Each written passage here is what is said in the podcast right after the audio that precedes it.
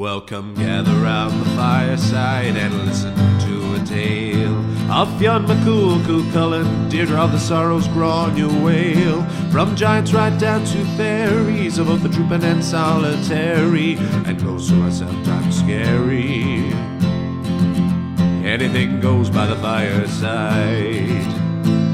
Yeah. Fireside, the Puka fireside, the Merrow fireside. Kings and queens fighting heroes, don't you run from the fun, there's no need to hide.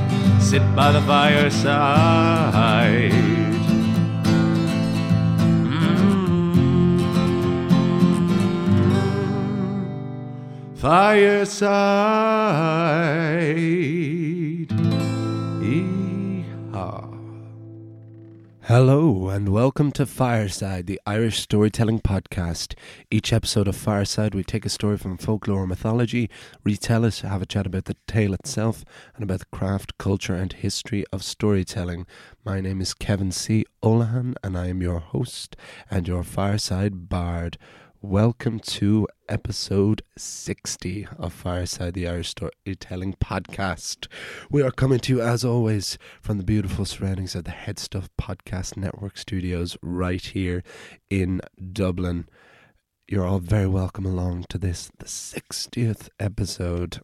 Another, each episode, once you get past I think once I got past 20 episodes, really, every episode became like a milestone. But really, every time you, you hit a new decade of episodes, it really does hit home again. More and more how obscure the uh, the Roman numerals of the episodes get. Episode LX. This is really the time, as I say, that you regret more and more using Roman numerals. As cool as they look to begin with, when you get into the complicated once you get past 50 um, that's when it gets that's when it gets complicated to to look at and when it starts to look like the dates that uh, movies were copyrighted in. If this is your first time listening you're very welcome along. If this is your returning listener thank you so much for your continued support. Uh, please do leave comments ratings whatever you do on wherever you get your podcasts Spotify, Apple Podcasts, wherever they really do make a difference. Um, follow me on Instagram at Fireside Bard, all one word. It's the best place to hear about things that I'm doing or things to do with the podcast. If you really uh, are enjoying it, you can subscribe to the patreon.com forward slash fireside podcast. I actually um the Patreon game is, of course, an incredibly competitive game, as pretty much every podcast does one and it is the best thing about podcasts is that they are free and that you can access them anywhere in the world. But of course uh, after a certain time it is uh, it is it is really nice to imagine being able to um, to reap some kind of financial gain from doing the thing that you love so much, which I always wanted to do from doing the live shows, which is uh, what I always wanted them to be the means to an end for. But uh, and the Patreon is of course an entirely egalitarian thing. I mean, I'm not going to stop doing the podcast if you don't become a patron. But with that said, uh, we have had a few new patrons over the past uh, couple of weeks, which I wanted to give a shout out to. So thank you so much to. I have the names here. Uh, so thank you so much to Kit Mallow, to Cullen Vance, to Connor Phelan, and to Ollie Gray. Ollie Gray was actually the first patron for this podcast back in December. So, uh, and thank you to all of those who have joined since, even if you just made that one time donation or you become a regular donator. Uh, it really makes a difference. So, thank you so much uh, for your support. So, today we are back to folk tales. We've been knee deep in the Ulster cycle of Irish mythology for the last number of weeks, especially doing making our way through the Táin, which I can't believe we have come to the end of now. We haven't quite come to the end of the Ulster cycle, but we've come to the end of that epic story that is the Táin, which I hope you've all been enjoying. It was a mammoth task, but I really, really enjoyed adapting it. But it's really nice now to get back into the regular rhythm of the podcast, alternating each week between the folk tales and the myths. And today we're doing a story from a new book uh, source that uh, was given to me as a gift from my brother for my birthday uh, back in November. It's a book called Meeting the Other Crowd The Fairy Stories of Hidden Ireland. It's not one I had seen before in the shops or anything. I think he actually got it in a bookshop in Wicklow Town. Um, it's by a story, an Irish storyteller called Eddie Lenihan, um, with with an American. I know she certainly lives in Boulder in Colorado, and I think she is American. Carolyn Carolyn Eve Green. They put this book together. Um, it's uh, it's quite a different kind of book, and just a whole new I haven't encountered any of the stories that have been the same yet. I haven't got through all of it yet, but I'm really enjoying it. It's written in such a different way. Um, it's written in kind of is phonetically the right words. Like they've tried to recreate the the way of speaking that the storytellers that relayed the stories to them spoke in, which is something I don't usually like. Um, because I think it can end up being a little bit distracting, especially when it comes to the Irish stuff, where it becomes a little bit, it becomes very leprechaun very quickly, as far as I'm concerned. Um, but the stories so far have been really good, and this was actually the first story in the book uh, that I really liked. Um, it is it's teetering around a subject I don't like doing on the podcast very often, um, which is uh, to do with religion. But I thought that this one just worked so well as a story.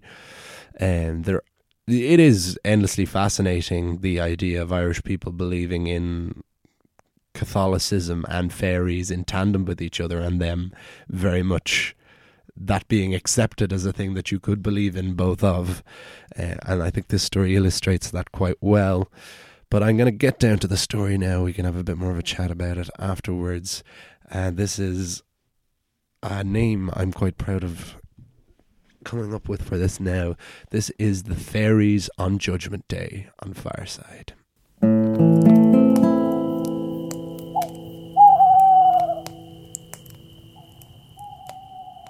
The Fairies on Judgment Day.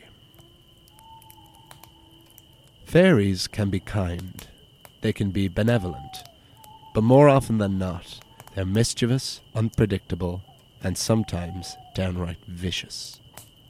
And the most vicious fairies of all were to be in that limestone wonderland on the west coast of Ireland, the place that looks like a farm on the moon, the county of the Burren, County Clare. And this is the story of how the Banner Fairies became so nasty. There was a parish priest in the small village of Crusheen who was beloved by those who lived there. He was a decent sort, Short masses, wouldn't go too hard on people in confession, just a good skin.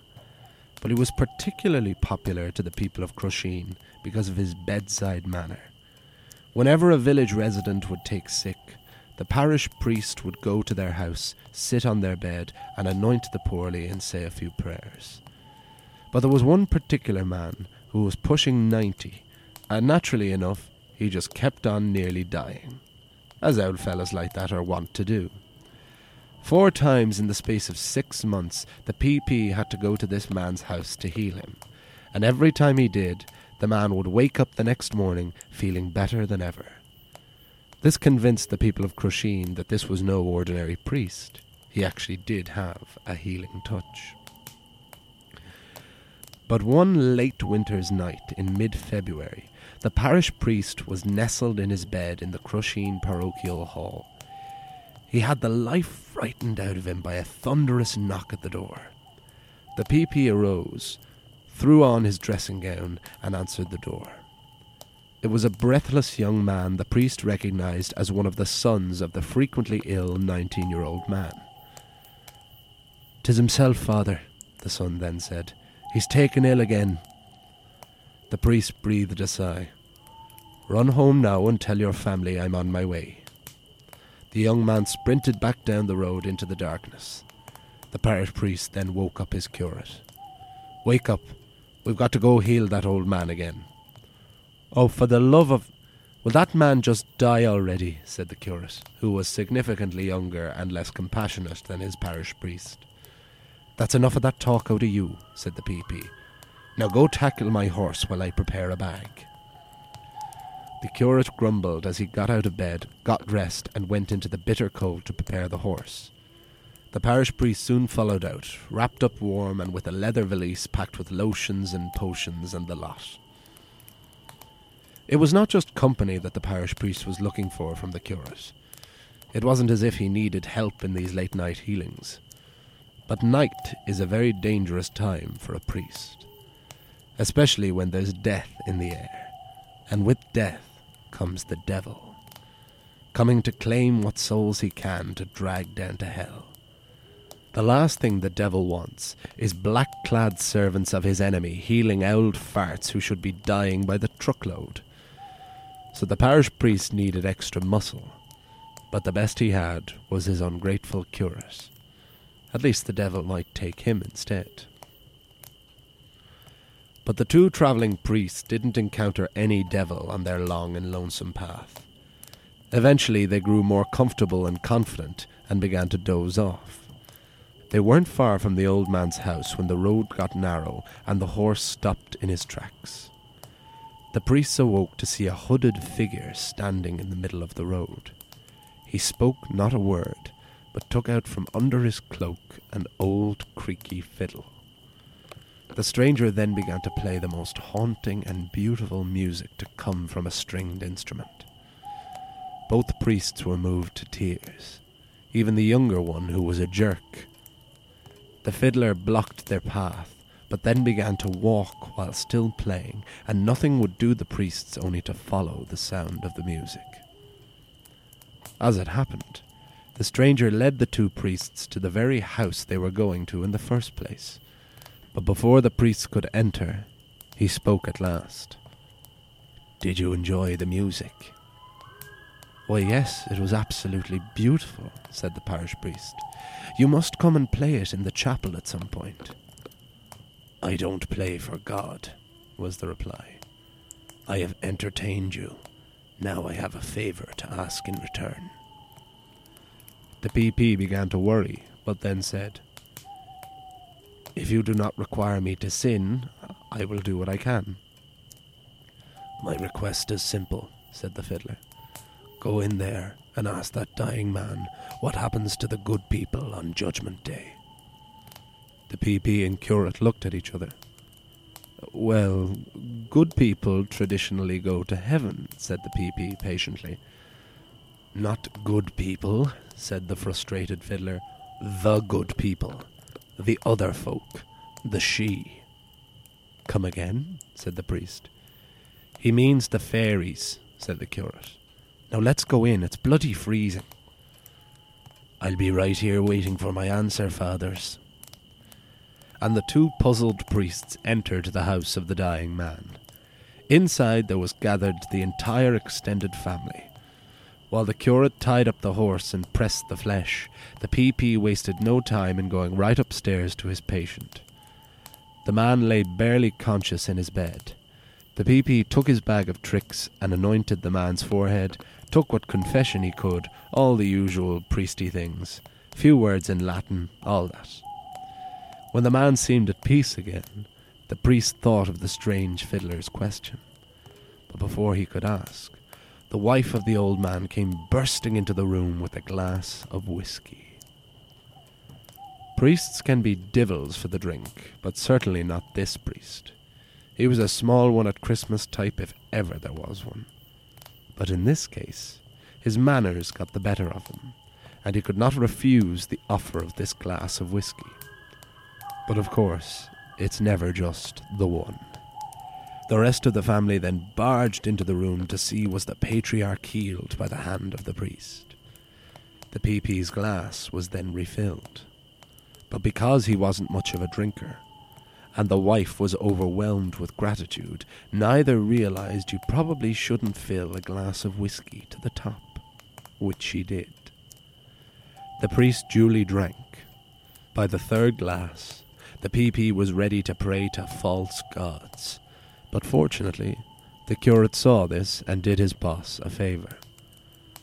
Come on, you, you're locked. Let's go home, he said. It's always the non drinkers who cause a fuss, he thought. The PP let the curate more or less carry him out of the house, and once they were back on the horse, they took it slow back down the dark road towards Crusheen, when who should they encounter, of course, but the hooded fiddler. Well, fathers, have you got my answer? Your answer? asked the still drunk priest. God's the answer, you stupid peasant.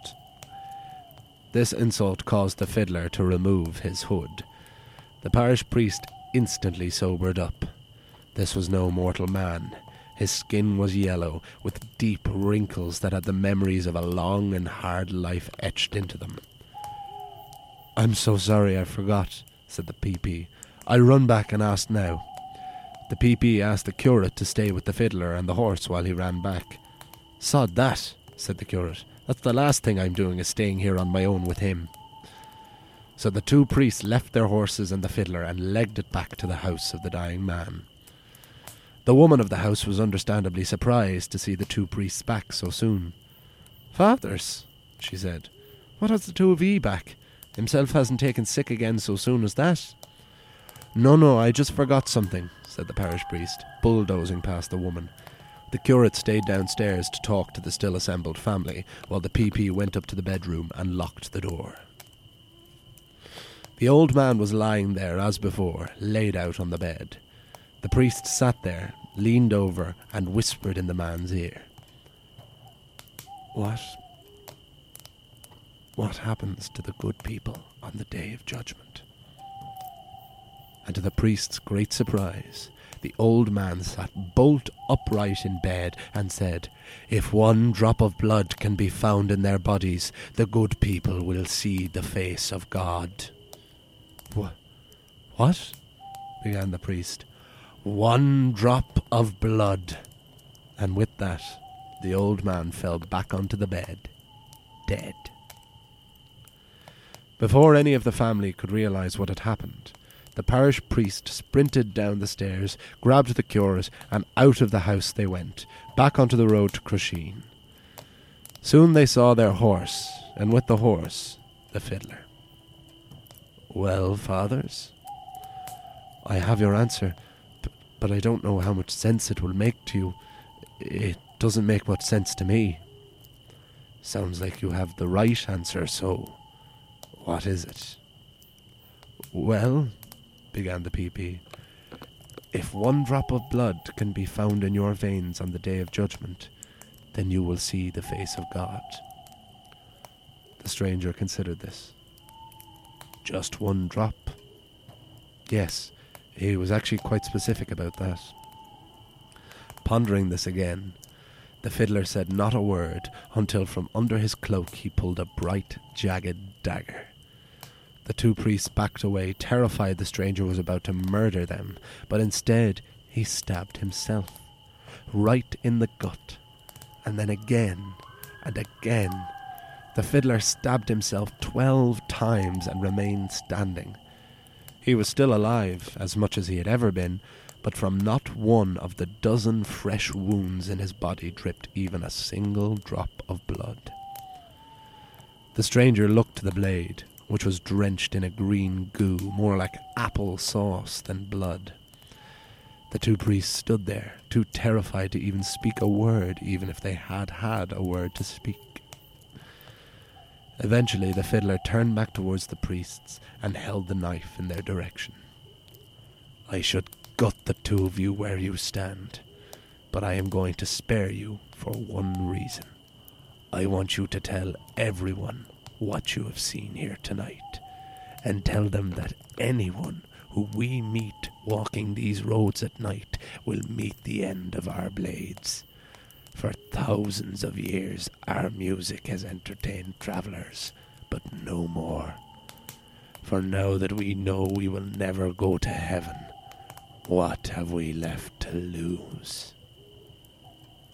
His piece said, the fiddler disappeared. The two priests eventually regained control of their bodies and tried to move their horse. But the horse was even more petrified than them, for it is thought that horses can see the fairies even when humans can't. When the following Sunday came, the parish priest prepared his sermon. Now, as well liked as he was for his supposed healing abilities, it was agreed by all parishioners that the PP gave an awful boring sermon. When it came time for it, people would often doze off. No mean feat given how uncomfortable church pews are. But on that Sunday, no one slept, as the priest told of everything that had happened, with the fiddler, the knife, and what would happen to all others who took a midnight stroll. The terrified community heeded the warning, and late night walks stopped entirely. Pubs in the area started to go out of business, and publicans began to emigrate. Not until cars came to Ireland and people could safely drink drive did business pick up again. And as for the parish priest, his name was never the same again.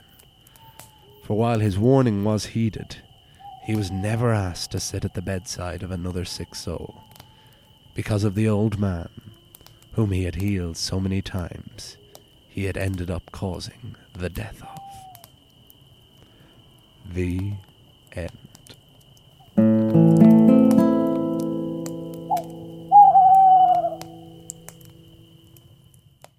And that was the fairies on Judgment Day on Fireside. So, oh, so lovely to be back doing uh, a folk tale once more. Sorry, I thought we had a. Hope you didn't hear that sound I heard. It was like a crackling sound. So lovely to be back doing a folk tale on Fireside. Always feels like the bread and butter. It's such a different approach to the myths because you feel just that little bit more freedom to do to go any which way even though I was quite faithful to this this adaptation um by from meeting the other crowd by Eddie Lenihan and Carolyn Eve Green. It's called Vicious Fairies in their book, but I just loved is that sorry that sound seems to be going a little funny and I hope it's not affecting what ye hear. I'm just looking at the um, the bars on the recording to see that it's definitely not being affected by that. Um, yeah, it's called Vicious Fairies in their version. Uh, the story from County Clare, uh, and it's I thought it's very interesting to hear an origin story of fairies you have an origin story in that they all started as the Tuatha Dé Danann and then became the fairies when they stopped being worshipped and they went underground and into the other world. But it's really interesting to give this other just cause for why they have such a vendetta against human beings, and it's really it's really interesting to hear this kind of uh, this chaotic view that uh, they're horrible to humans because what have they to lose? Uh, it's kind of it's an interesting moral one uh, because it's one of the biggest arguments um, for any kind of atheism because obviously a big question is uh, a big question people ask is like oh well you know if if there's no god and there's no heaven you know then why why don't we all just murder each other, you know? And the response to that is if the fact that you believe in God is the only reason you're not killing people, then that says way more about you and that you have way more problems going on there. And this story is such a it's such an interesting proving of that point of uh, the idea of the fairies the fairies only being horrible because they have no guarantee of an afterlife but it's I love any kind of because this is a true fireside kind of tale, a tale that should be told at night, gathered round a fire. Anything that's about a dark road at night, like the man who had no story was our first one. We also had a a banshee tale. I forget what the title of it was about the man returning home to visit the dying parent, and now there's any with long and lonesome roads because there was just so many of them in Ireland, and you can just imagine they they're scary now. I mean, if you live in the countryside, if you grew up in the countryside like I did, uh, live up a big hill that is lit with street lamps, but it gets to a point of it where there are none and it can still even be terrifying, you know. And now it might not be fairies that you're worrying about, but it's something out there. And in in the meeting, the other crowd book, one of the more interesting things that Eddie Lenihan does in it is he kind of gives his own author's notes on the different stories, and he tells uh, a funny anecdote about how that his entire life he's he's had experiences of this. He's actually from Clare himself, and he has had experiences of you know walking along the road and being terrified of the fairies. And then he'd arrive in the pub and everyone would slag him and say ah sure like it's only kids that believe in that kind of stuff. What are you on about? And then about 20 pints of guinness later on the very ones who'd been slagging him would be saying like ah no in fairness now there'd be there must be something in it you know there obviously is something out there now which is uh, to me one of the most quintessentially Irish things you could possibly happen. Of uh, we all give each other terrible grief for believing or not believing in absolutely anything, and then given enough drink, we come round to ourselves. But I, I hope that was an interesting reading of that. My very dosed. I'm not even drugged up because um, I just don't know what drugs to take because I've never felt any kind of illness like this before. It just it it kind of feels like what I imagine going cold turkey is feeling like just not being able to keep anything down, like I've been in hot sweats, been like either freezing or roasting, um like either really cold or then just like pumping sweats. Uh, I managed to eat once yesterday, which I thought was pretty good going. I'm going to eat now, definitely for sure, and I'm really looking forward to it. Another great image is, of course, the idea of the fairy musician, you know, and this this fairy fiddler, and yeah, it it kind of gives more context as well of so that when the odd time when fairies are sound or nice to humans, that now it gives an added an added reason why that's a why that's such a particularly good thing or such a rare thing and a surprise when they are that that would happen. I'm gonna I'm gonna wrap it up now because I'm really not cogent at all.